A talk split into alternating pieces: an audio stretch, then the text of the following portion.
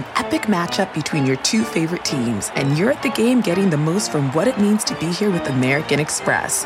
You breeze through the card member entrance, stop by the lounge. Now it's almost tip off, and everyone's already on their feet. This is gonna be good. That's the powerful backing of American Express. See how to elevate your live sports experience at americanexpress.com slash with Amex. Eligible American Express card required. Benefits vary by card and by venue. Terms apply. Angi has made it easier than ever to connect with skilled professionals to get all your home projects done well. Just bring them your project online or with the Angi app and answer a few questions. With Angi, you can book instantly at an upfront price or request and compare quotes from multiple pros so you can find the best price for your project. So the next time you have a home project, just Angi that and start getting the most out of your home. Download the free Angi mobile app today or visit Angi.com. That's A N G I.com. Welcome to the ID10T podcast number 1121. $5 t shirts over at ID10T.com. We got a bunch from some ID10 t shirts. Uh, there's a, a, handful of shirts. There's a Rick and Morty shirt. There's a uh, a GIF GIF shirt uh, over there as well. So five dollars for t-shirts. What are we crazy? How will we stay in business? What? How? Who is making that? Why? Ah. Okay. Enough about that. Go to id10t.com $5 t shirts. Uh, let's talk about you, the ID10T community. First of all, uh, our good friends over at Van Eaton Galleries are having another Disneyland auction this weekend, uh, May 22nd and 23rd.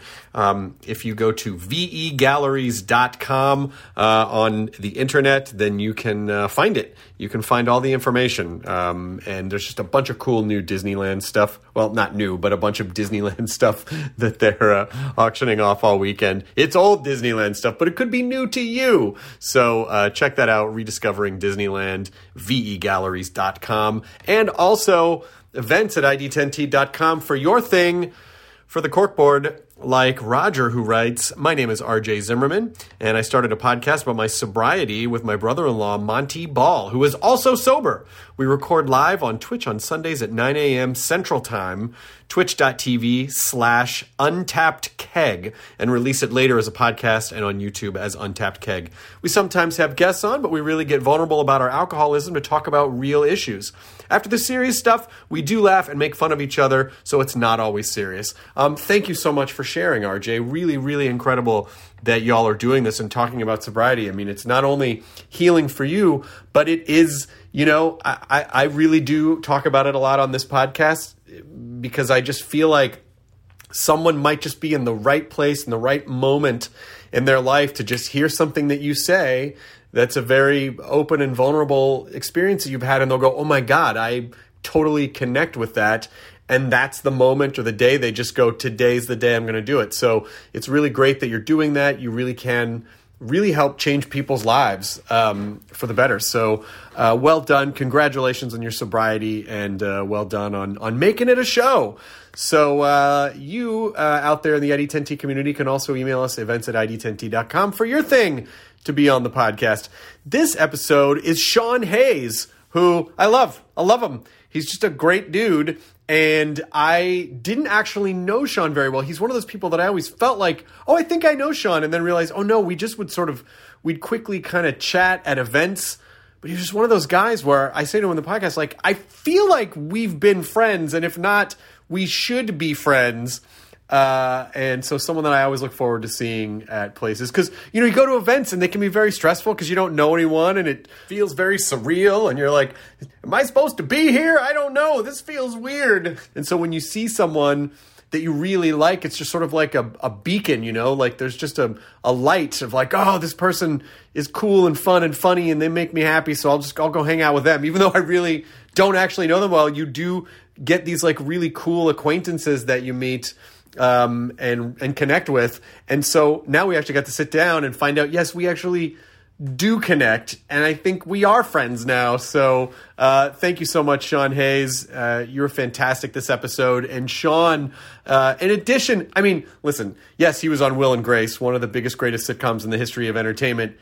Sean is does literally everything. It's in entertainment. He's a writer, a stage actor. Um, uh, he's um, writes music, perform, is a singer. It's an incredible piano player. I mean, like legit incredible piano player. You should look up his videos uh, online.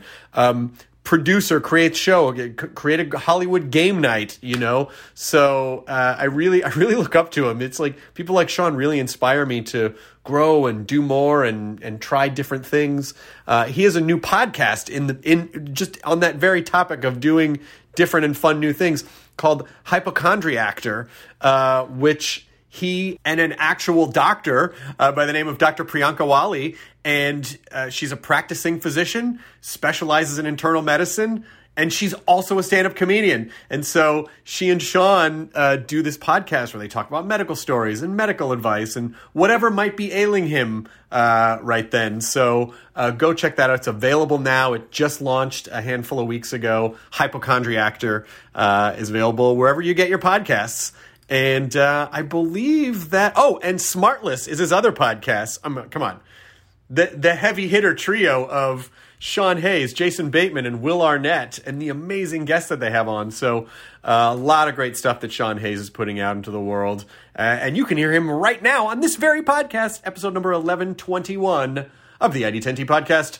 Roll the thing. Initiating ID10T protocol.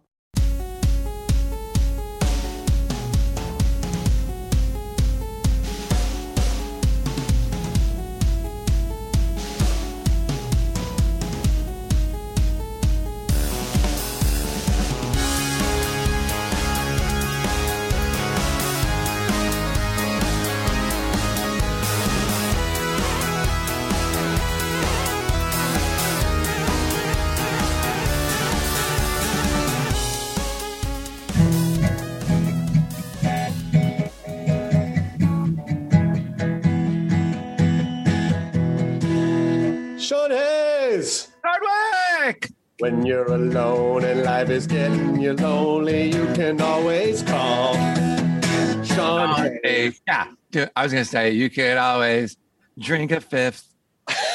that's the second. That's the second chorus. That's how we do it. That's oh my how- god! Wait, are we rolling already? Recording and everything? Yeah, Wait, so you just do it through Zoom? that's it, man. How do Yeah. you do it? There's a whole fucking system and like keep going through the. I don't know. I, it's insane. I don't. I, I have no idea how it works. I remember when I first uh, started a podcast 100 years ago, I had all this really expensive equipment and these microphones, and we'd go places and set it up and everything. And then Yeah. it got stolen. And then I realized, oh, uh, all we really need is just like a Zoom H2. Yeah. And then it's so weird you say that because I bought a bunch of equipment out of the back of someone's van and set it up here. So I'm sure that was your stuff. oh, that could have been. Yeah, yeah, yeah. Yeah, I That just- sounds a lot- Yeah, yeah, circle yeah. of life. It's a circle of podcast Yeah, life. listen, as long as it went somewhere where it was being used. Yeah. But- But like most things in my house. Wait, how many years have you done this goddamn thing? Which is Uh, amazing. I've done this goddamn thing for 11 and a half years. Oh my God. Wow. And yeah. So, so, so, so idiot me, perfect because it's called the Idiot Podcast. Is it so? So podcasts were around 11 years ago. They were around way before that. There were podcasts in the early in the early 2000s and they were on a very like specific kind of obscure file format.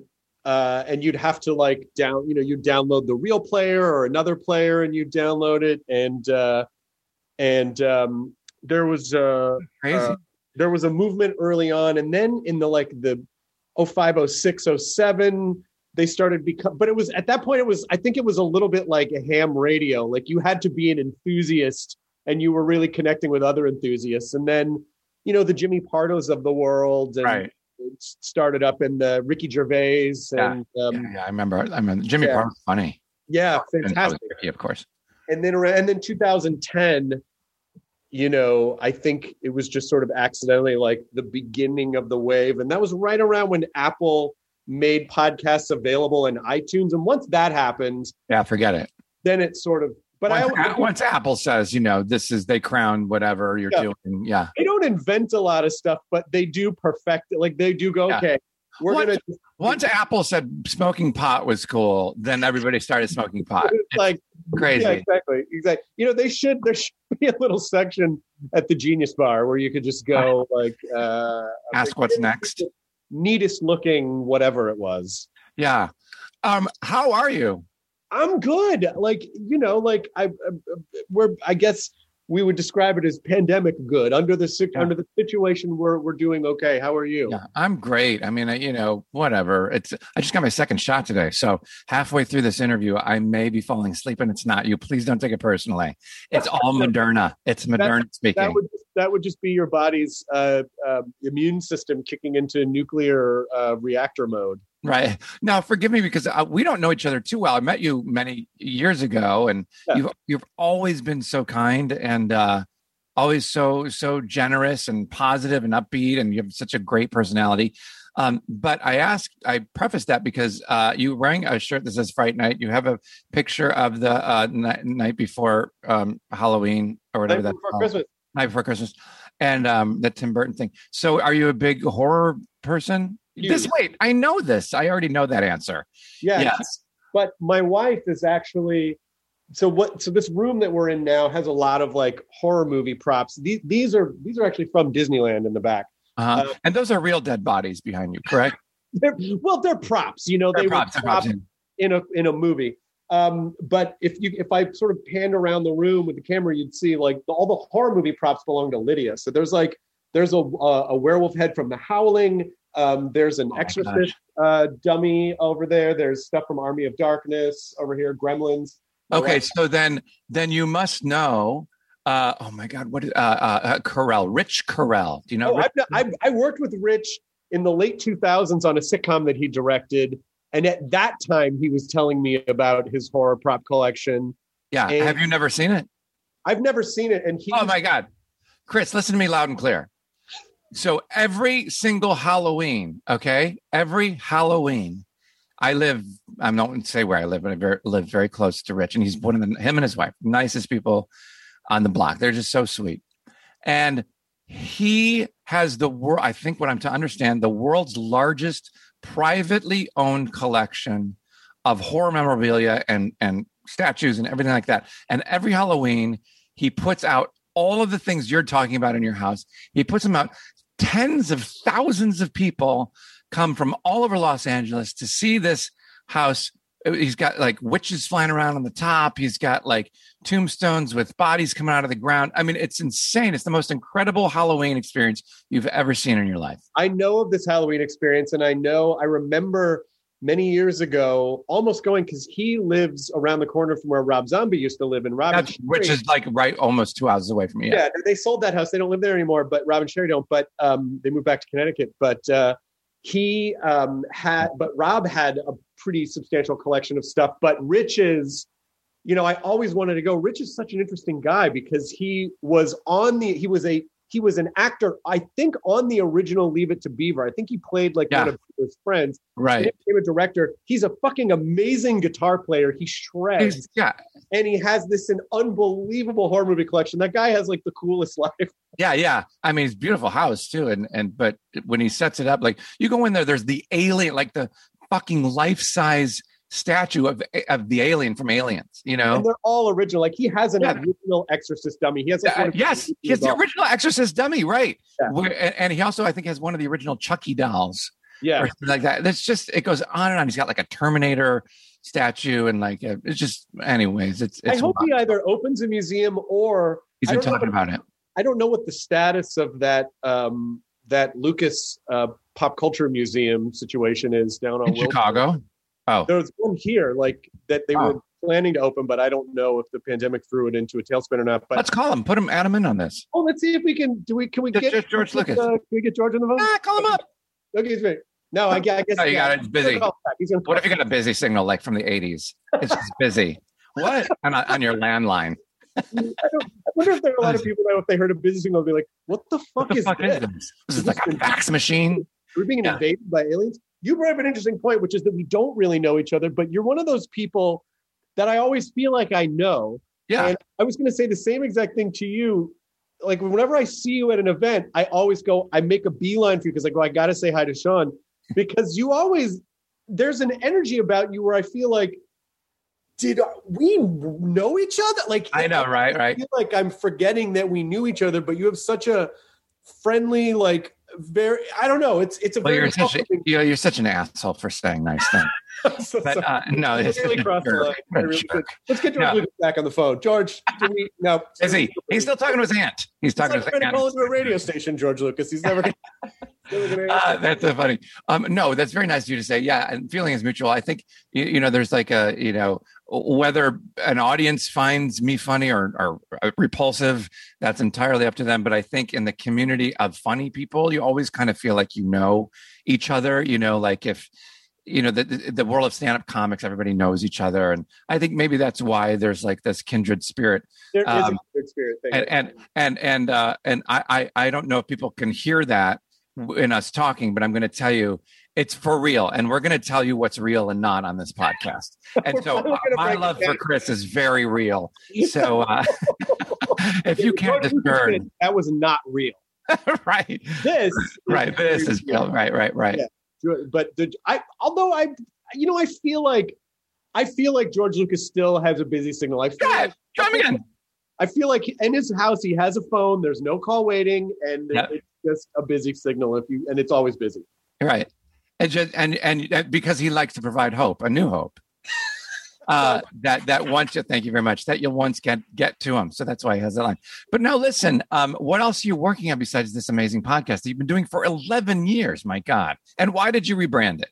I, I, because I just I, I left the company that I was at, and I I wanted to start a new thing, and so that's I- cool. that- that's really kind of what it was. that's And cool. And why when you spell the name idiot is it one zero So uh, ID10T is sort of a it's like it's an old it's a it's an old IT code. Like if you uh, uh-huh if you called and you if you called IT and you go my computer's not working and they go is it plugged in? You'd go oh whoops no. They would go oh it's an ID10T because if you hear it it just sounds like a code but if you see it it looks like the word idiot. So it basically just oh means, that's great. it well just that's means it means user error. Like if Okay. you call the complaint about something and it's your fault it's actually user error. So and I there is glad- a huge difference between us. I would not know any of that. I would that's that's amazing. So yeah. I, I always love that. I always love that idea of like, you know, how many things do we call the complaint about? It's like, oh, I forgot. Oh, that was on. Okay, that one was on me. You know, I, I Yeah. the idea. So now, do you have producers and engineers and all that, and editors and stuff for your podcast? I have Katie, who's been with the podcast for gosh, like seven years or eight years, and she's the producer. And. And you don't want to, you don't want to replace her. You, never. Oh Well, we god, I mean, I have some ideas, Katie. I'm sure you're listening. Don't take it personally. podcast would never run without Katie. Uh, No, why would you ever want to get rid of Katie? Katie's the best. She's the absolute best and you know it, it because you're you're asking me about what i do and i have so many things that i want to talk to you about though because you do Oh God, I've been sitting here waiting know. patiently. Sorry, 11 And- minutes in and finally Jesus, Uh, God, but uh, because i also heard sean hayes has hard out at two, and when i see hard out in all caps Yeah. i go that is not to be fucked with that is a hard Well, no. uh, Well, th- this is um, that's for my publicist, who's a very nice, wonderful woman named Melissa Cates. She's the best in the biz, and that's her doing that thing. I have, I can go past two o'clock, and so uh, it, just fine. I do have like a two thirty meeting though. i think it'd be funny if like after the podcast she's probably giving me a cushion. He fucking wouldn't let me get off it too didn't you tell him It is two oh five. It is two oh five. You are fucking fired. Rule You're oh five a fired. soft out. It's a soft fucking out. yeah, nobody ever has a soft out. That's Yeah, really funny. sounds like I got a soft out. I need to hear about it. And by the way, that's really I've never heard that. I'm totally stealing that. so what I love about being in this business a long time is being able to look around at the landscape of other people that you either know or like or respect and go, oh wow, it's so interesting to see what they've done and what they've manifested because you um and you really and I'm I mean this, this is part of this goes into the real category. Okay. You excel at everything you do Oh in God. such a magnificent way whether it's um, you know acting or the podcast or or or producing or hosting uh, but I, I'm so dying to talk to you about piano because I started taking piano lessons a little over two, Oh, you did good for you. about two and a half years ago, and you're such a phenomenal pianist, and and I Thanks. I really want to pick your brain about Yeah. piano. When did you start taking lessons? Um, so probably, well, the first time I ever took lessons was around 2003. I took lessons for like two months and then I stopped. And then for years, I would beat myself up because I'm like, if I had just stuck with it, I would have been playing for like this many years. And so, you know, like January of 2019, I just said, fuck it, I'm just going to do it. And I've stuck with it. So it's been two years and some change. Oh, that's fantastic. and I play every day. And uh, classical or, or classical, pop? yeah. Oh, that's fantastic. And Tell I, me some of the stuff you're working on, or like a piece that you like, or uh, something that you were trying to tackle. So um, for the longest time, I just finished this series of books called Piano Town, which was like the elementary school grade Yeah. level of books. But I just finished the fourth book of that. So I always would have exercises that were sort of disposable weekly etudes. But then these kind of longer term pieces, like there's a, a- Chopin piece, like this posthumous Chopin piece that I really love that Uh, I've been working on. is Uh, it is it da da da da da? No? It's a little um, uh, what's it called? I don't remember. I Uh, I, can, I can look up the. You know what? I, since since we're here and I have it on a playlist of songs that I'm trying to learn, I will tell you the exact. Is it an E minor? Do you know? Does that Uh, ring? no, it's uh, Nocturne Number Twenty in C sharp minor. Um, and and can you hum like the first? How does it go? Uh, the, it starts minor. off with chords. Dun, dun, dun, dun, Huh. No, I don't, I don't know anything you're singing. I just love to make you feel weird about singing on your podcast. Oh gosh, I have no shame. I actually don't know how to play the piano or anything about classical music. I think that's a podcast right there. It's just two guys going, "No, what about this song?" yeah. No, I probably know I probably know it if I heard it, but yeah, that's great. I'm so excited for you that's a song for game. That that's a that's a that's a mini game for game night. I think is just having people like hum out a song. And Name that tune. I don't know what Yeah. to do. I Uh, would but- super wait really quick. I there's this one game I played a long time ago. Like it was some s- stupid card game, you know, one of those group things that you do with a bunch of friends. And we were so high, we were stoned out of our minds from smoking pot. And one of my clues was um, I had to, I had to hum. You have to hum the song to get the person. You can't sing. You can't do doo doo doos. You can't do anything. You just have to hum it with your mouth closed. And so I got the theme to James Bond, right? okay. And um, so, but I was so high, I started way too low. So I, I started singing it like that. I go, "Mm, mm, mm, mm." And everybody was laughing. So I'm like, what the fuck are you trying to say? Like, it makes no sense. What are you even doing? It was, no guy, and you start doing the come and on. you're doing, come on, come on, listen, listen again. Mm. It's one of the most famous movie series that come in. You Yeah, know, you know. And people are like, it was, they all made fun of me. It was awful.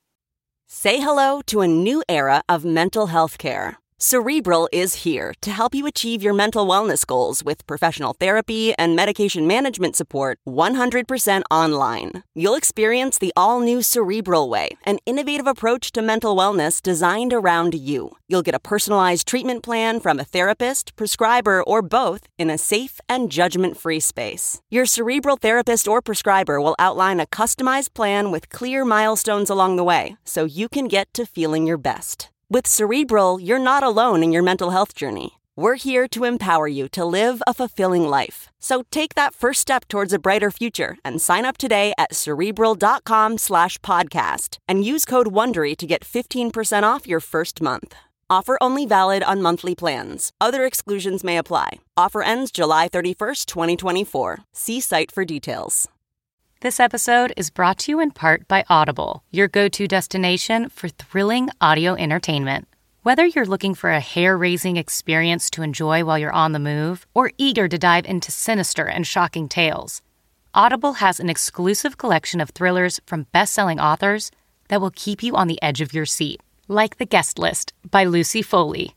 Experience stories like never before where every chilling detail is brought to life by captivating sound design. Plus, as an Audible member, choose one title a month to make yours forever. And now, new members can try Audible free for 30 days. Just visit audible.com slash WonderyPod or text WonderyPod to 500 500. That's audible.com slash WonderyPod or text WonderyPod to 500 500. I I, uh, I I think uh, adding that element to it really, uh, adding the uh, the 420 element to it really does uh, evolve the game Yeah. in, a, in, in a roundabout way. Yeah, for sure. Much, much if I would just as if I just went. You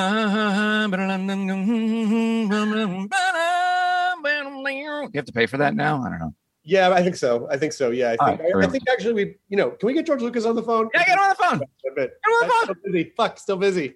What I should do is drop in the. I should drop in the sound effect of a busy signal, like every, Yes, for sure. If you know what you were doing, that's what you would do. yeah, I know. Once this becomes a morning radio, if I had my morning zoo sound effects pad, Yeah. then we could do that. But you know, fuck, I'm not. I don't. I don't have it. So, Uh, uh, piano, though, that's so great. I'm so excited for you.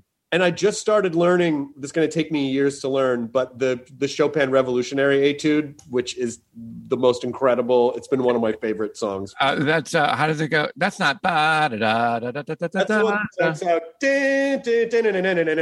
Oh yeah, yeah, yeah, yeah, yeah, yeah. yeah. And yeah, it's yeah. The left, the hand. left hand is all it's in C minor. Yeah. Yes, and, And, it's um, all the left hand. Have you been playing your whole? You've been playing your whole life, I imagine. That's so I started when I was five years old. I uh my literally came home from school one day from preschool, or whatever the fuck I was.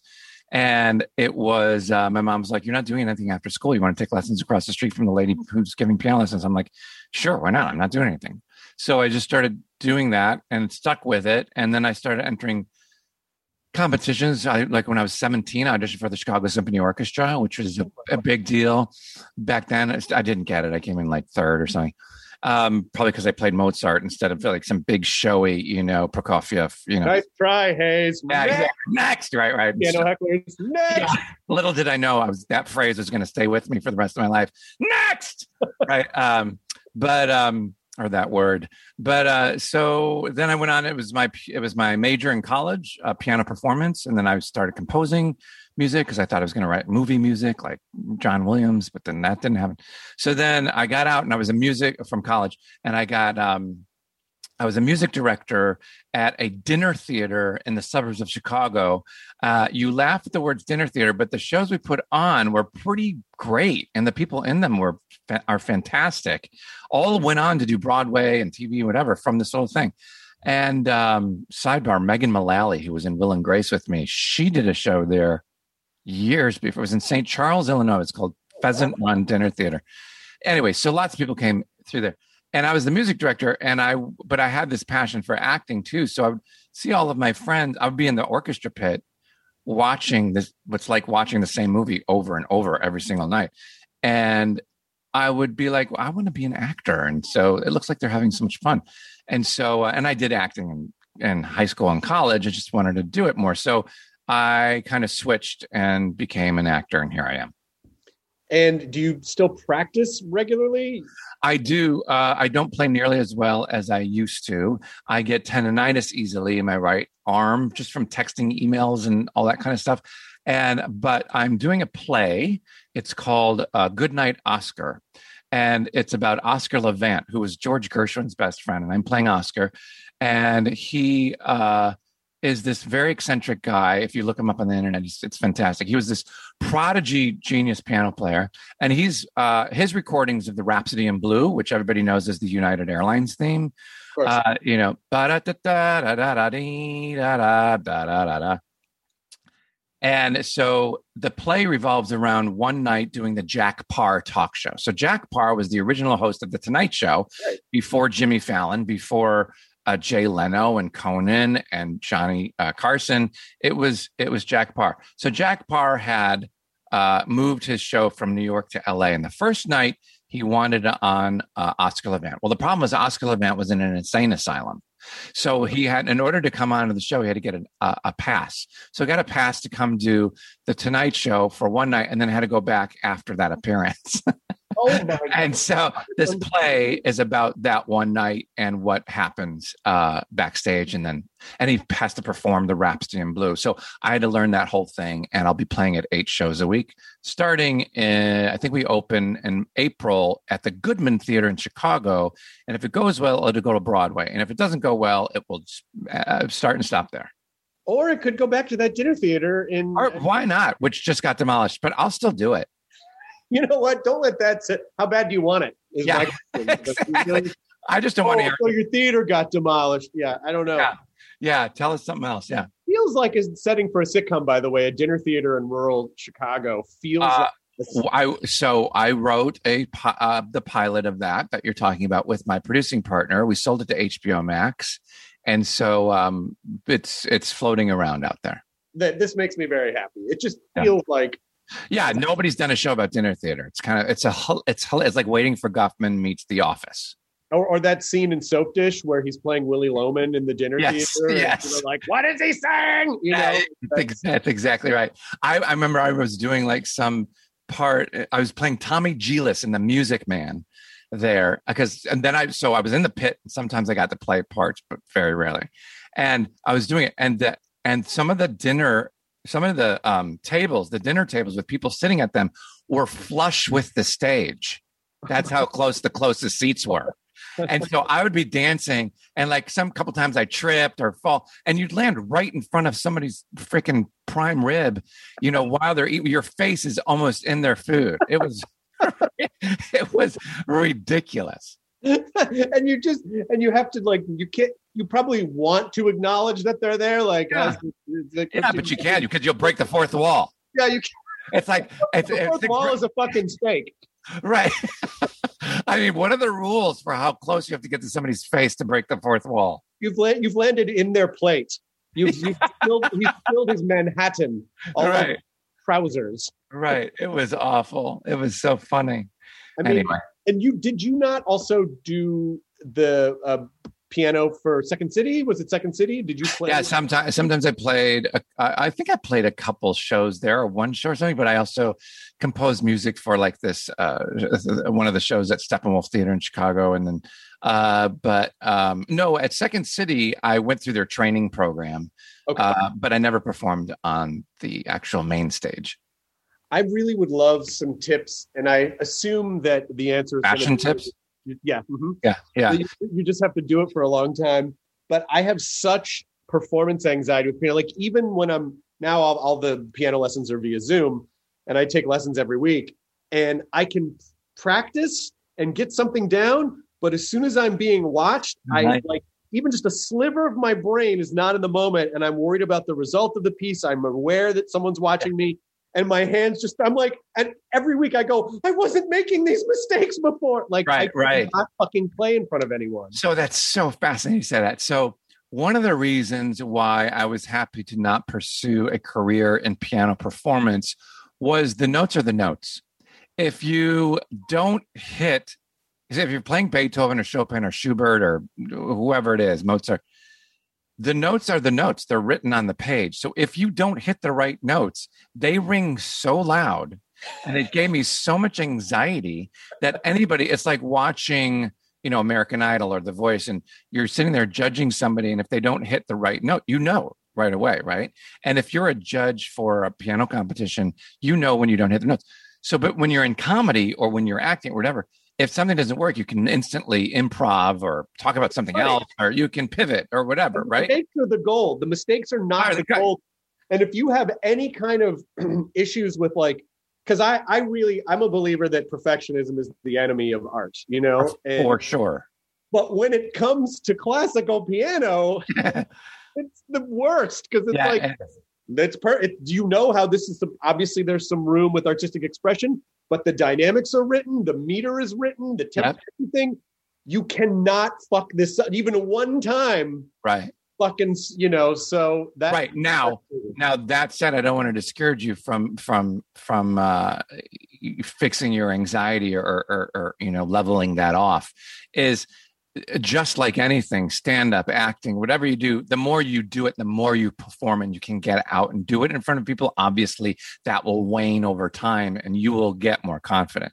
Um, so, and, and just like um, anything, the more prepared you are, the, the the the less anxiety you'll have, the better you're, you'll perform. So, not that you aren't prepared, but if you memorize it, I don't know if you've have you memorized pieces yet. Yeah i i have a i'm i for whatever reason i like pieces kind of get into my head and i do i'm i'm pretty good about that but Yeah, because like, have you ever reached have you reached the moment where you're playing a piece that you memorized and you're thinking about where you're going to have dinner that night? Yes, but it's but there's only a few pieces, and I've played them for an incredibly long period of time. Like I really wanted to learn the Peanuts theme, and I worked really hard on that, and now it's pretty second nature. But there are not a lot of pieces where my my I can go. I wonder what's. Uh, I wonder what we'll be having for dinner this year. Like, right, what, right. Be, what room will we be supping in this evening? You know, like I don't Yeah, because it becomes muscle memory. So Yes. the, the more you practice those pieces, it's all about practice, right? The more you practice those pieces, it becomes in your skin and your in the muscles in your hands and your arms. You can free your mind, and you don't have anxieties anymore. but you particularly obviously have a certain um, predisposition toward like excellence in the sense that it seems like everything you do has this like there's an extra something that you bring to the table whether it's hosting or acting or or music or whatever it is. And so what is that drive? Like it Yeah. are you always incredibly driven or what is that thing that makes you kind of seek out like i this would be good enough but i'm going to make it this Well, thank you for thinking that. I don't know that I always achieve that, but but that's uh probably why you do it give you the fact that you even think that you don't means Yeah. you do yeah, I, I, I mean, you know, what do you do? What do you do if you think that you've achieved it? Then you're done. You just like sit and watch movies all day. We just did that for a year under the pandemic. Like, you know, like what? So I, I never think it's great ever. I've, I, I always think it's like, yeah, that was fine. I mean, you know, when you do good, you know, when you suck. So you, I was occasionally like, oh yeah, that was kind of good. I mean, it wasn't great or amazing. There's people who can do it better, but uh, so I've never felt that way. So that's a, it's a really great question. Like almost like uh, trying to be a perfectionist or where that comes from or or why I want to keep challenging myself. Uh, you know, this is probably for another day, another podcast. But I grew up uh, very poor. Dad left my mom with five kids to raise. We had no money. Our heat was turned off in the winter. Uh, our phone was sh- shut off. You know, I wore the same clothes all the time. We barely had any food. Blah blah blah. Sometimes, so but I always thought like, well, there's somebody even worse off than us, so we don't have it that bad. And and but when you live an entire winter in Chicago with no heat, you will work your fucking ass off the rest of your life to never go backwards. So I think I'm always kind of working, trying to make myself uh, better, trying to do what I do better, uh, because I need to. I need it to be great for my soul, and I need it to be great because I need to make a living at what I love to do. Uh, really, yeah. I'm, I'm sorry to i'm sorry to hear that you I feel like it's partly your fault. no, it's, i'm sorry i'm so sorry No, that, that that happened but i really am sorry because to at such an impressionable age to feel discomfort for that long and to feel like i then- be responsible so that this doesn't happen of course Right. and i would i would tend to guess that that has probably also unless you've you know i mean again i don't want to get too personal but unless you've done a ton of therapy and figured out how to get over it you probably always never feel fully comfortable as a result right or as yeah as a person like you know just in this moment right now we're talking about it i'm just thinking like of course my well, what's it like to have a parent abandon you? Well of course then you have abandonment issues. You think everybody's and everything is going to escape you. So you try to hold on to those things or try to make them as great as they can so that they don't go away. I guess i don't know i'm kind of making this up as i'm talking but um but so there's probably some of that in there but also the idea that you feel like that's that is something that you're constantly running away from you know like, yes. never go back to that place. Well sean you have this amazing career and you have all these shows and you have this no no no no no but i can't I right. can't take a breath for a minute. So has so has the so has the inactivity of the last year created even more like has that activated some of those Yes. things you managing to keep busy Well, I, you know, that's a very good point, and I think I try to be self-aware as much as I can. And in being self-aware, you realize, oh, I must work on balance. Balance is everything in life. You always hear that you have to balance. Even the, you know, your diet. If you have a donut today, then you can't have a hamburger and French fries for dinner. You can have you have to eat salmon with asparagus. You know, so whatever it is, and and so if I'm going to go balls out for the first 45 years of my life uh, you know, uh, uh, pedal to the metal, everything all the way. I have to find a way to slow down. And I think that's what the pandemic did. It kind of forced all of us who live like I do, and probably a little bit like you do, right? Because you work just as hard. To it forces you to slow down and and reorganize your priorities and make you aware that there needs to be more balance. So I think that's what it did for me is like, wait a minute, I have got to stop and smell the roses. I've got to slow down and just kind of choose the things that are important to me and pursue those with all of my might rather, rather than casting a wide net and, and doing everything because I used to, and I still kind of do. Like if I go to Las Vegas and I play blackjack, I'll sit down at a table and I'll like, let's say it's like a $5 table and I'll play like five, four hands at once. Like the dealer will let me play four hands. So I'll play four hands. So at least one hand will always keep me in the game. And right. that's kind of how I feel about this, about show business is like, if I have, if I start to develop three, four, eight, ten projects, well, chances are nine of them are going to not go, but at least one will. And then I'll keep me in the game to keep doing what I love to do. I absolutely agree. And I always liken that mentality to the uh, this is a weird analogy, but I always think of it like the the, the sea turtles about how the turtles like lay all the sea turtles in the sand and yeah. then they come out and then a, a, a, bunch of them get swept up by seagulls and yeah. then a few make it into the ocean they get gobbled up right away and then a few just don't make it for whatever reason and so out of all those little sea turtles eggs just yeah. a handful actually survive and right. i feel like that with like with yeah. projects and things in business like well you have to because you just don't know and there's no if you put all your eggs in one basket that's right. I think what you're saying is you have to shit out as many eggs as possible. Many eggs. You have to shit out as many turtle eggs in the sand as possible. Shit out i think too is a medical i think yeah, that's a medical. term. Get george on see what he says. Get george. What are we um now still busy. Fuck! Me me. On the phone all the time. George is just on the phone. Just has the phone in the drawer with the clock right. right. Or the Remember, like, remember, um, at, or those old TV shows that showed the phone on the wall where you just spoke into the. It was so crazy. Yeah, yeah, like the whole. Yeah, yeah get me, get me Kingston four seven oh nine. Yeah, is George Lucas there? Yeah, that's hilarious. It's busy. What's busy? I don't know. No. emerging technology. Exactly. We're early adopters. I, I, I do wonder if that is also because when SmartList launched, I was like, holy fuck, what a powerhouse. And your guy, your guests are like just off the charts. Like the whole idea of the three of you coming together to do a podcast was well.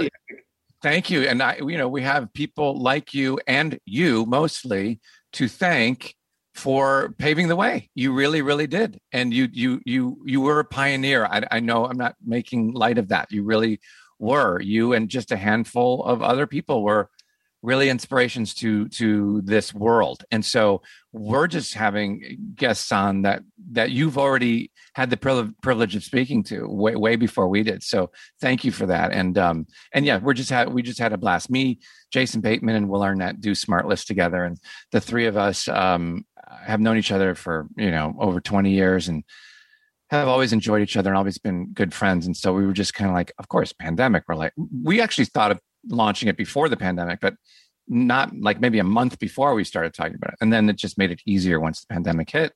And because everybody wanted to try and stay creative. And so, uh, yeah, we just thought, why not? We haven't seen this before. And why don't we surprise each other with a guest we bring on? We won't tell the other two as each of us play the host that episode. So we thought, yeah, there's a nice twist on an interview show that I haven't seen or heard. And and here we are. And it's it's so fun. And uh, i laugh so hard. Those guys are like you to just some of the funniest people in the business. I, I love them.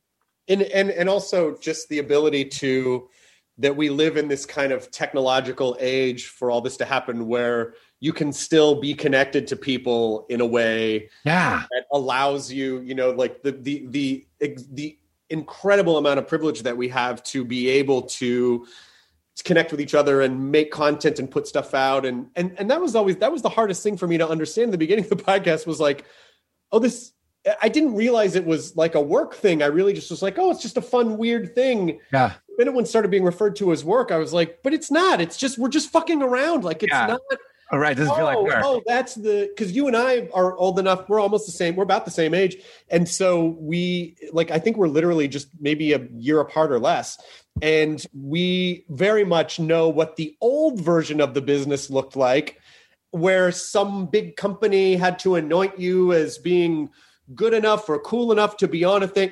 But the idea that you can just make a thing with your friends and, Right. and that and then that becomes like one of the one of the defining things of your career. Well, right, and and it's mind blowing. totally it is mind blowing. It's like uh, this is the Wild West, right? That just now agencies in in Hollywood are creating podcast arms, right? Yeah. Because because now they're like, oh, there's there's money to be had. It's like, well, we're just having a good time, and the money was kind of secondary. It's like, Yeah. oh, you can make some extra cash on the side if it works. If it doesn't, who cares? Because you're still having a good time, you Yeah, know. Um, but yeah, it is kind of it's it's wild how it's it just kind of popped up as this new, um, you know, new thing.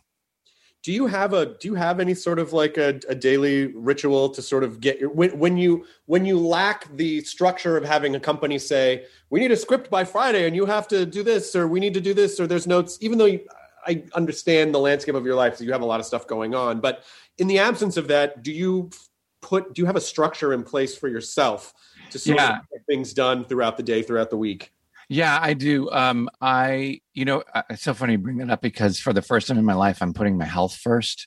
Because it was just like I would have like an appointment with whatever, a doctor here or there or whatever, and I would just be like, uh, and then and a meeting would come up for work. I'd be like, oh, can you reschedule the doctor? I have to do Right. this. I have to do this because I don't, you know, you don't want to miss out. You want to make, the, you know, you want to build the company. You want to do as much as you can to make it successful. But now I'm just like back to the thing you and I were talking about about balance. Is like, you know what? Newsflash. I think I should probably put my health first after 45 years of not, you know, or whatever, yeah after decades of not doing it.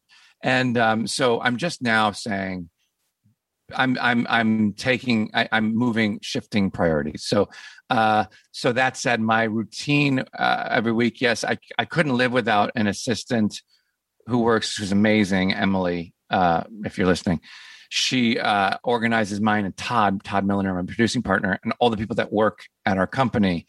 Thank God for Apple calendars, for Yeah. your iPhone calendar. I mean, it's it's everything. You see everything. I have something every hour on the hour every day. And if if I don't, I'm like, what's going on? Like, what do we we need to you know it's so funny to see because i i, I am also- like every every hour that's gone that passes if it's not filled i feel like it's an hour missed you know but sorry go ahead I used no, no, no, no, not at all. I used to think that, and before the pandemic, my iCal it looked like the it looked like the end screen of a Tetris. game. yeah yeah uh, you Yeah, know, for it- sure where things are just like all squished and it's Yeah. you know, and I honestly, I really enjoy a lot of the space that has been created. And i think some of it is i think some of it is also our age and level of experience because we've both been in the business for so long. And we've realized like hey even when you were at your busiest and you were doing a million things and things that were beyond what you ever thought you would accomplish you know can you say that you really had time to even feel happy about it? Because you were so like right. because what you don't envision when you're envisioning this like perfect tapestry of success is how fucking stressed it Right. you. It's almost yeah. Yeah no it's almost like you can't like when i first whatever you want to call it hit or became you know uh, the, the will and grace first kind of made uh, uh, it's a mark on on on the country and whatever. You know when fame first hits you, you you're like oh my god. First of all i didn't expect this. I just thought i was going to be a working actor for my I thought you know i'm happy doing a play for $10 a week like whatever it was you're just happy doing what you do and then that happens and I think you go, oh, this is what this is like. This is what I've read about and watched the Oscars and the Emmys, and oh, now I'm in that. I, that's this is crazy. I never imagined that would happen to me. And then you start to panic, like it's all going to go away, which is the most unhealthy thing that could ever happen to you, to your brain. Is like, no, who now you like with with age comes wisdom. Hopefully, knock on wood. And you go, oh, none of like how horrible that I invested in the fame when I was younger none of it matters now more than ever because everybody's famous so Yeah. now more than ever fame means nothing and and but that you get so caught up in it and i think then you go oh i got to keep this alive i got to keep working and i think in order to keep working i have to panic and in order to panic i got to you know all of it feeds into anxiety and depression and so it's it's a bad bad thing unless you have balance and you have you have outlets to talk to friends or a therapist or somebody to help you work through all of that Yeah, because it you can uh, you can fall into that, and people can fall into that trap of all of a sudden when you're first making you know passion driven decisions or decisions because Yeah. you're excited about something to the fear based decisions like the fear of I mean like the the, the motivation of trying to a- attain a goal. It's it's not really about the goal. It's sort of the journey that kind of makes you. Yeah. Then when you get that thing, the fear of losing can really fuck people up Yeah. because you can't control any of that and that's certainly something we've learned we've all learned globally in the last year is like these little security bubbles that we thought oh my life is so oh shit the world is unstable i thought you know i mean what a wake up call Yeah. to not put all of your eggs into the external world basket of like, Right. you need this attention or fame or money or whatever it is it's like you cannot control any of that Yeah. and that'll really fuck you up if that's where, where you've attached Yeah, your I- I know of, of, of, of, of an actor person. I won't say if it's a female or male, Okay. but um, but this person everybody knows, and this person is a friend, and this person I wish I could help because this person wakes up worrying about if if he or she is relevant. Mhm. and and panics if they're not relevant. And it's like no you can't. That's no way to live your life. Just you have to rethink how you're living your life because it's it's you're just asking for it. It's a it's a life of of constantly being unfulfilled. Okay, it's time to commit. 2024 is the year for prioritizing yourself. Begin your new smile journey with Byte, and you could start seeing results in just two to three weeks. Just order your at home impression kit today for only $14.95 at Byte.com. Byte Clear aligners are doctor directed and delivered to your door. Treatment costs thousands less than braces. Plus, they offer financing options, accept eligible insurance, and you can pay with your HSA FSA. Get 80% off your impression kit when you use code WONDERY at Byte.com. That's B-Y-T-E dot com. Start your confidence journey today with Byte. Professional welder Shayna Ford used VR training developed by ForgeFX to hone her skills as a welder. The more time that you spend practicing it, that's what separates a good welder from a great welder. VR training can help students like Shayna repeatedly practice specific skills. Virtual reality definitely helps because the more muscle memory that you have, the smoother your weld is. Explore more stories like Shayna's at meta.com slash metaverse impact.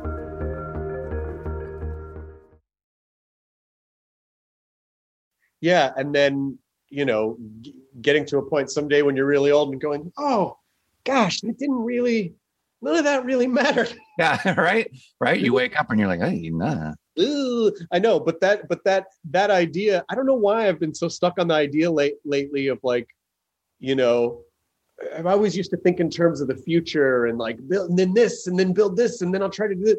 And then lately in the in the last few months, I've been like, no, life is now. Like it's not this thing that you're gonna live once you accomplish X, Y, or Z. You're this is it. right Like, this is it. This moment is it. that's right, So right. Don't fucking wasted. how do we teach younger people that? Because i wish i wish that now i get that. But like when i was younger i would hear people say i'm like yeah okay got it. Bye. And i would be like no i i i, I guess it's innate it's innate that that that younger the younger generation just feels invincible and uh right it, it's it's partially i mean i think it's a couple things. I think when you're young you're incredibly ambitious. You're you're searching for your identity. You're trying to figure out you're very ambitious. You want to make your mark in the world.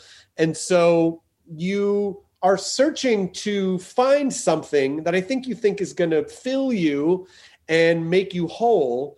And i think it just takes the process of searching for that and the wisdom and the experience to learn like oh yeah things can't make you whole but and maybe some people just innately have that knowledge but i think it is sort of a thing that we have to search for and Yeah. find I and mean, kind of earn yeah for sure. I mean things can't make you whole but a rolex helps for just a minute. Yeah yeah there's a nice oversized watch sized hole in your soul no that- that if you fill yeah if you get the right watch it will fill that with the exception of that i mean that's i think that's a given you know yeah that's a given and then you can look down and watch the rolex ticking away right. inside your soul as yeah right just pass you by Yeah, exactly. So I don't know. I mean, I, I just I don't know. It's sort of like how if you see someone is in a situation that that you that you know that you recognize is unhealthy for them because they keep making the same, and you go, oh well, maybe you should. And they go, yeah, I can't, you know. And we're also everyone's guilty of doing that too. Of you know, not, Not- not you know, Not taking good advice. Yeah. not, not taking good advice. You, you just kind of have to learn through it. I think you have to just experience it to understand that. So, Yeah, I know. Uh, so true. So true. So very true. are you? Are is Hollywood Game Night still going on? Isn't it? Hollywood Game Night is kind of always there. And if the network wants to do one episode every three years, they'll call us. Um, I think it's probably run its course, but you never know because it's it's it's never been officially canceled. Um, so it could pop up at any time, anywhere for the rest of I loved. I got to do that show once, and it was. I mean, I Yes. just think Jane Lynch is the fucking coolest. Thank you. And you were so nice and so great on it, by the way. Well, I really appreciate that. I Yeah. I met Jane like a couple years before that at something at an event or something, and I was so starstruck by her, and she was so fucking cool. Yeah, she's great. It just made me so happy to do that show. and funny too. Um, speaking of podcasts, Now, let me check. If- If you if there's another podcast that you happen to be working on, I don't know. If, I think George might be on hold at the moment, but we'll get back to him.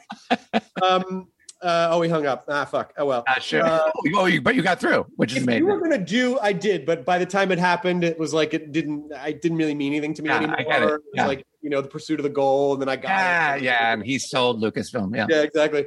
Um, but uh, uh, if you were gonna do another podcast, what what would it be about, Sean? Oh gosh, Chris, that's really nice of you. that's really nice of you to bring up. Um, I'm I'm Oh, doing off the top of my head. I'm doing another podcast uh, called Hypochondriactor because I am an actor who's a hypochondriac. And every, you know, every day I wake up and I think there's something wrong with me. But um, you know, I've I've kind of always been obsessed with medical stories. Like when I read or hear about uh, a story about a health issue, I immediately wonder if it'll happen to me. I've always kind of felt that if I haven't had it, I'll probably get it.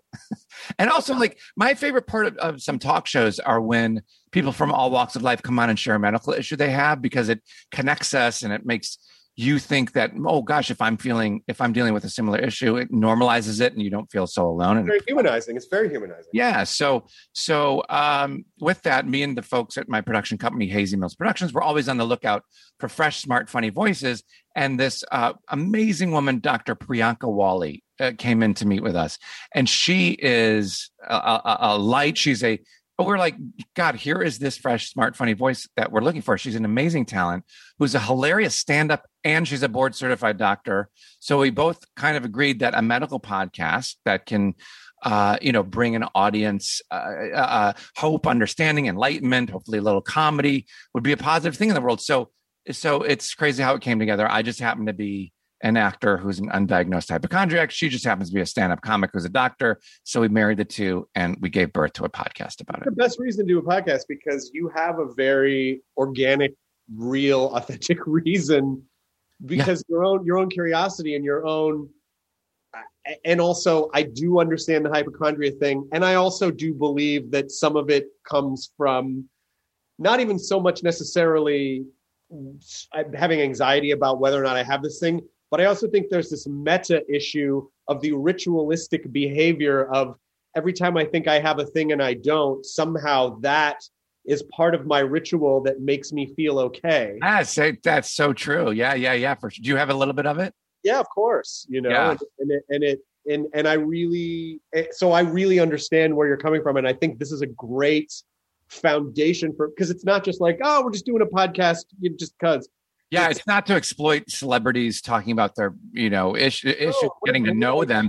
It's actually like I'm truly, truly so passionate about medical stories because I would say, because I've had everything, like I would say, name a body part inside or out, and I probably have a story about it. Go ahead, name anything. uh, a metatarsal I don't know what that is. it's a bone in your toe but Okay, uh, so so so I have so I have plantar fasciitis, right? I have plantar fasciitis, and I have right, and I have insoles made so I can walk better, so I can walk more. I'm not laughing that you have that. I'm Yeah. laughing at yeah because then why would why would someone laugh at someone with plantar fasciitis? Plantar fasciitis. It's Right. Yeah. Uh, it's just the idea of like, oh yeah, yeah, yeah. I can I can mark Yeah, it. for real. Like my small intestine burst open. I almost died like a couple years ago. I've had hepatitis A. I've had LASIK eye surgery. I have a little glaucoma in my right eye. I have a rotator cuff in my left shoulder. I have I've mass many, many, many, many, many issues. And so uh, I wanted to talk. I wanted to start this podcast because it's all fascinating to me. The most fascinating thing is when uh, people, famous people from any job, not just celebrities, but any famous person has a story of like an ER story. I love that. Like that has a happy ending. I love those because there's so much drama and comedy in those stories. Um, and so, but we also learn so many things on this podcast because Priyanka Wali is an incredible doctor. And so for me, it's like having free medical care on, on my podcast. I think the fir- first and foremost, the advice is never look anything up on the internet Mm-hmm. because you're always going to see the word. I think Ryan Reynolds tweeted something once years ago that really it, it just it hit me so squarely in uh, in the heart. Uh, I laughed. It was something like it was it was how quickly he goes from looking on WebMD to coffin shopping, where it's just like, there's always there's always a little Yeah. pain in my ear. Oh my god, I'm, there's this horrible. I didn't know that. Right, right. You know, Right, right. Yeah, yeah. You- people that you- had it commented on that thread, so now of course you think you have it. Right. You, because if you, you look on the internet, you will find the thing you're looking for.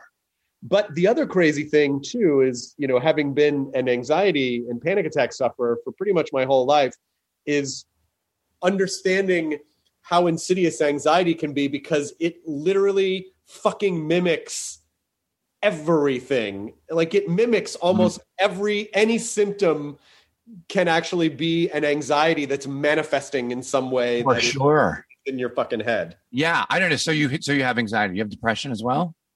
Um, yeah, I mean, I, I definitely have struggled with depression, anxiety mainly, but but certainly, you know, um, I, I wouldn't say the types of depression where I cannot function, Mhm. but certainly that that that, that sort of like low level depression that runs in the background, that sort Yep. of where, where you get caught in the, the Yep. thought spirals and the, sure. it, Yeah. it feels like hard to sort of drag yourself out of it. Yes, I definitely I definitely have. Yeah, we, me and you both. uh, Howie Mandel was just in an episode. Kristen Bell's been on. Alec Baldwin. You would be great to come on and talk about it. But the thing that I've learned uh, is that, and I asked Howie Mandel this, is, or I just kind of brought this issue up, is that we can't have anxiety be an identifiable characteristic of it. We can't let it define us, and therefore, if it ever went away, we'd feel like part of us went away. You know, it's it's just part of who we are and we just have to manage it yeah i agree that it is that it is the, the longer you live with it the more you kind of find ways to keep it at bay or at least mindfulness is good where you can sort of step back and go recognize oh i am not my thoughts i am feeling this Right. thing but they are not who i am and that can sort of dissipate it as well. But right. constantly fishing to kind of pull it's basically like a fucking youtube algorithm. Anxiety is like a fucking youtube algorithm that tries It to is. down a rabbit hole of weird extreme shit. Yeah and uh, and you just constantly have to just like choose a ted talk video. You know what i mean? Like you, yeah.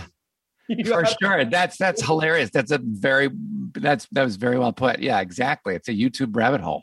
Yeah it might be it might be uh, it might be fun to do an episode about anxiety. Although it sounds like that it since it's about hypochondria that or that's kind of idea that that probably is a through line through a lot of the episodes. What is what does uh, dr wiley say about the sort of hypochondria and medical anxiety. What's her take on it? Well you know she's really into the mind body connection right? So it's sometimes possible to connect a medical issue you're having to something that might be psychosomatic. But that said is like you know she she she doesn't judge. She- she's an incredible doctor. She- because if you come in with something that's ailing you it's very real to you. Of course. So she will respect that and treat treat it from that standpoint so um that's kind of how she deals with it Yeah. um yeah the the uh but i do want to say really quick it the hypochondriactor premieres on may 5th five five, And you can get it at Apple Podcasts, wherever you get it. I just had to say that. Sorry. Oh, of course. And also, I'll I'll record a thing at the opening of the podcast that tell that gives all that information too. Okay. I just didn't know if you knew how to do your job. well, now that you're a veteran podcaster, you have to you have to see where the holes are. You got to come in and make sure that I'm fucking driving this thing. no, I can only learn from you, and that is the truth. Not at all. I I still feel like, I you know I still when I do these podcasts, I'm like, wow, I because I never you know I don't really ever prepare anything. I just think I know I love that. Just go where it goes, and I still get a little bit of anxiety each time. Like, what if I run? Like, what if there's nothing? Oh my god, what do I? So, eh, eh, how many people? How many interviews do you think you've done? Well, I know we've done almost 1,200 episodes. Wow. But but in there are some repeat. But I don't know. I I, I mean, at least it's got to be close to a thousand people. I would. And do you still enjoy it? I do. It's the only. It's the main reason why I still do it. I love. I I love talking to people. I love getting to connect with people like you that I respect and want to learn from and connect with. And the podcast for me is just, and it's just endless curiosity for like, yeah. how do people do what they do? How do they like what the whys? What are they into? How do they, Right. you know? And Exactly so the same reason I love it. Yeah. yeah, and so if if if it ever felt like you know by rote or or mechanical in any way, I don't. It would be hard for me to keep doing it. I just, I really just like talking to nice, funny people, and, Yeah, and so I same. just don't get tired of that. Same. Thank you for making an exception today with me. Of course, well, of course. I mean, you know, I knew they said this guy's coming in. He has plantar fasciitis, so I feel really bad for him. We should probably, you know, I should probably have him on. You want to try another one? You want to try another body part? Sure, sure, sure. Anything, organ or anything on the outside. you mentioned intestine. You also mentioned uh, rotator cuff. Uh, are there? You also um, uh, mentioned tendonitis. Uh, tendonitis. Yeah, Uh, tenderness. Um, are, do you have any? Uh, you have any elbow issues? Um, yeah. Well, it goes up. The tendonitis goes up to my elbow. Up to the elbow. Okay, so that's Um, still kind of connected. Yeah. Um, Do I have any other elbow? If I think about it long enough, I would probably have. Any any skin? Any any kind of dermatitis, eczema, scalp condition? Uh huh. So skin wise, I um. By the way, skin is the largest organ in the body. I don't know if you of course. uh, right and um but my skin has been stretched from all the food i've eaten over the pandemic Sure. that's one thing but no skin i i i i'm starting to get like skin taggy stuff Oh yeah, just like two tiny ones that's age related. That just you know. yeah, it's like- age yeah they grow Yeah. Uh like, hey, you're getting older. Here's some extra skin. How about a? Yeah. It's a badge. It's a. Yeah. It's like a. It's like a badge that you've lived a little bit longer. Here you go. yeah yeah exactly and i did one time when i was i was doing broadway uh the opening week was um i broke out in this horrible rash on my chest i thought it was like had some disease but anyway i could go on and on about skin But you didn't. But it was all. But it was all okay. It was all um, anxiety related. It was Oh, all. It was like hives from from nerves. Yeah, it really does. Like you, it does just manage to attack whatever is vulnerable. Like if you, especially if you have like back pain and you have anxiety. And I have often, I've often wondered, because I do believe your brain always has the best intentions. It's just that your brain really, you know, when your your brain really can only tell you, like your your sort of non, um, your lower brain functions can only really try to make sure that you're okay in any given moment, which is why it might say like drink more alcohol, smoke more weed, eat that extra cupcake because I'll make you feel better in the moment. And I do wonder if one of the reasons why anxiety kind of attacks different parts of your body is because if you're anxious about something and all of a sudden your weak knee starts to hurt, you are no longer focused on that anxiety. I wonder if it's almost like your brain's way of trying to distract you Well, for sure. So for that you're like, oh, yeah. my knee, you know, like, Hey, let me ask know. you something. Do you ever have intestine, digestive, stomach issues, problems? Uh, well, uh, yeah. Listen, since since we're two old guys now talking on the porch about our ailments, I do have I've I've had forever um, uh, acid reflux. Yeah, yeah. So, so you know, your gut is your second brain. You probably know all of that. Like the gut, like the the, the biome of gut microbes. Yeah, they call they call your gut the second brain because you put all of your anxiety down down there, and then everything happens from there. So acid reflux is probably obviously has to do with some anxiety, but also has to do with diet.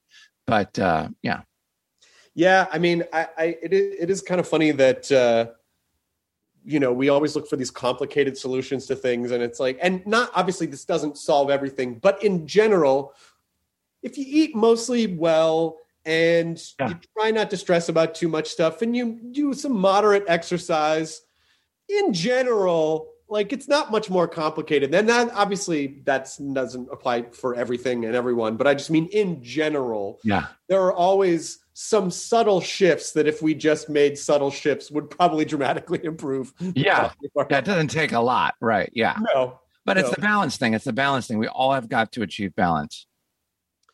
Are you as we're sort of moving forward and things are going to start to get busy again do you think you're do you foresee that you will be able to continue to maintain that balance or when you start getting more opportunities are you going to be like fuck i'm back in it now right where i didn't think i was going to be That's a, such a good question. I, you know, uh, I, I don't have a choice but to stick to my guns on health first and and and having balance. It's uh, I've made a decision. That's all it is. Is you flip a switch in your brain.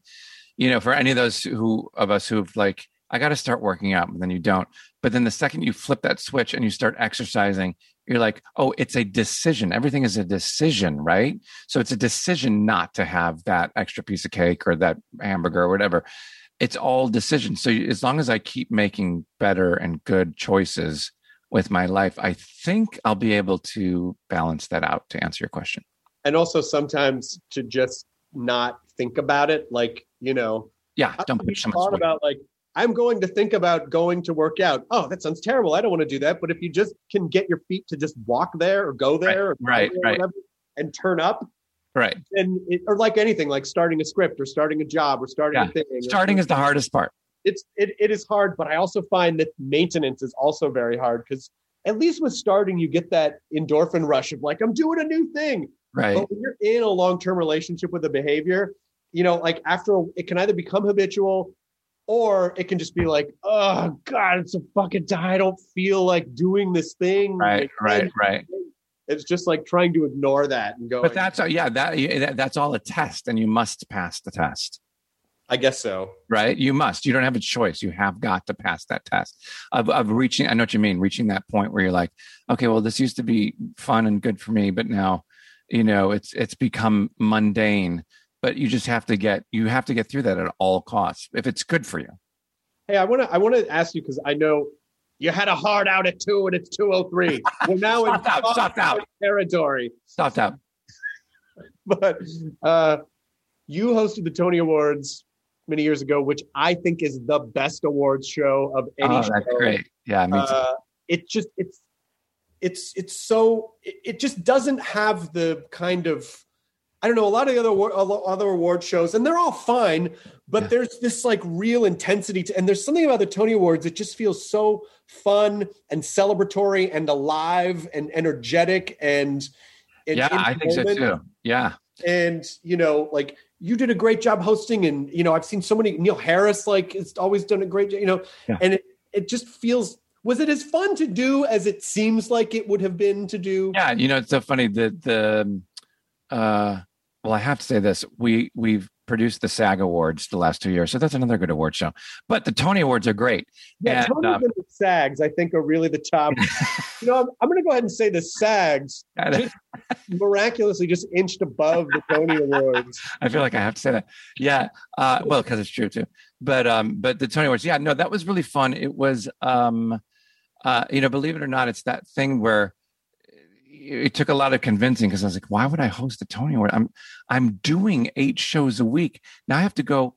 It was an and recording the album for the show I was in, and doing the show, and hosting the Tonys, and writing it, and rehearsing the. To- it was an insane time of my life.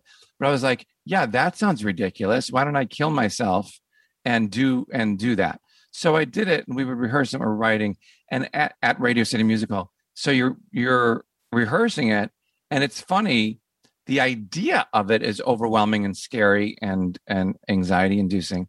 But once you get out there and you start rehearsing it with no audience over and over and over again, and then like I said at the beginning of this podcast, it's uh practice means everything practice when you when you've practiced and rehearsed enough that you it's in your skin whether that be music or stand up or hosting or whatever it all the nerves go away because now it's not up to me now it's up to the audience like I've done all the work. And so it and something about that relaxes you. If I know that I've done the work, then it's up to the audience to tell to tell me if I'm horrible and I suck or that you enjoy it and you thought it was fun. So um yeah, it, it kind of once you do the work, it goes away. Okay, so that's a good point because as a perfectionist, how do you know personally that you're done? Like, do you have a trick to just like, okay, now I've done the work and I'm letting go, or is it does it just never feel done? Anything? I think uh, I have this. Uh, I live with this guy, Scotty Icenogle, who's my husband, uh, and he. Uh, when I drive him crazy enough, that's when I know I'm done.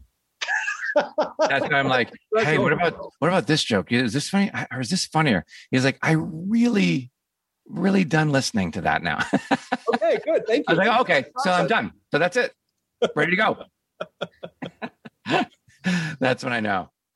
Now, is there anything else that I can help you promote uh, besides your Oh, no, you're- hypochondriactor? By the way, do you know? Do you know Jack? You must know Jack Plotnick. Yeah, he's hilarious. Jack has such a brilliant his website 'cause I used to I used to like work on auditions with Jack because not only was he a great acting coach and a great actor, Yeah. a brilliant improviser and comedian, but he also has this wonderful mindset about how your ego is is this vulture that tries to attack Yeah, you and like sure. pulling the, the way the vulture and I learned a lot of stuff from Jack too. Yeah, he's such a great guy. Amazing talent. Incredible. Did you see his Disney characters? Um, did you see it?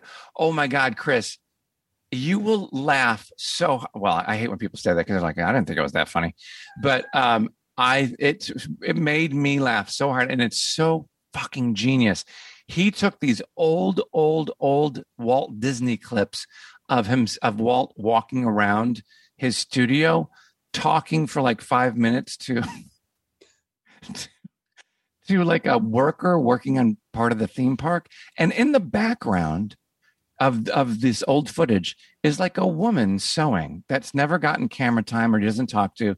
And all of a sudden he set this up where the camera cuts to her and she starts reacting to what's happening in the room and and he's playing all of these these men and these women and all these different clips of this it's so clever and i've never seen anything like it it's really oh, that's fantastic. I will def I will definitely look that up. I will definitely I'm I'm not and I this is real talk. I will I will that will be the first thing I do as soon as I end this podcast. yeah good good good I will go look that up. good And I don't know. I I I you are welcome back on the podcast whenever you want. I you. I appreciate it. genuinely hope that there are events that we can say hi in person again at some point. yeah You know, so you won't ignore me like you did last time You'll never- actually- Uh, that's okay that's cool this is me going. This is me a lot of the times going to an event. I, how did I get invited to this? I couldn't- Why am I? What am I Yeah. supposed to say? What do I do? And you- I, I imagine that most people feel that way, but I imagine some people just don't think about it a whole lot, right? yeah no like you you're you're more appropriate to be at those things than 99% of those other people I just seek out the funny people. I seek out the comedians. Because Same. That's what I do. I'm like, oh my god, let's find a corner and talk about everybody. Right? That said, uh, the next time we run into each other, we should see if we could just make each other feel really awkward by. Yeah. By just Oh. one word phrases. Hi. Mhm. Hi. How like, are you? oh my God, how are you? Yeah, great.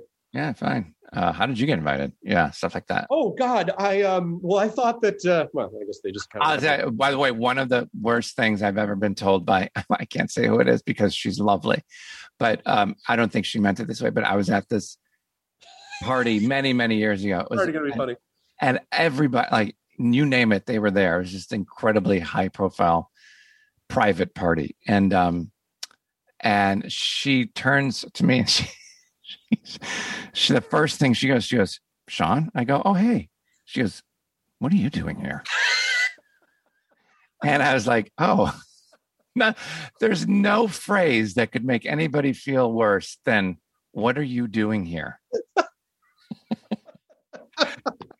And I wonder if in her mind there was some kind of like it came out wrong, or what she meant was like, "Oh, it's good to see you." Yes, I think I think what she meant was it's so you know so good to see you. who do you know? How are you connected to this party? Is probably what. Right. She meant. And who do But- I need to talk to to get them to ask you to leave? Yeah, to leave, right, right. And could you get my car for me? Yeah, could you? Right, It was that kind of thing. Right. don't make eye contact. But other than that, Right, very, very welcoming. right, right, right. Um, well, this has been a delightful hour and 12 minutes. Oh my gosh, Chris, you're the best. You, there's a reason why you've been on for so long because you know exactly what you're doing, and you're just a wonderful human. I really appreciate you. And please stay in touch. I feel like we should just know each other. I don't For know why- sure, I just, for sure. ID10T scanning complete. Enjoy your burrito.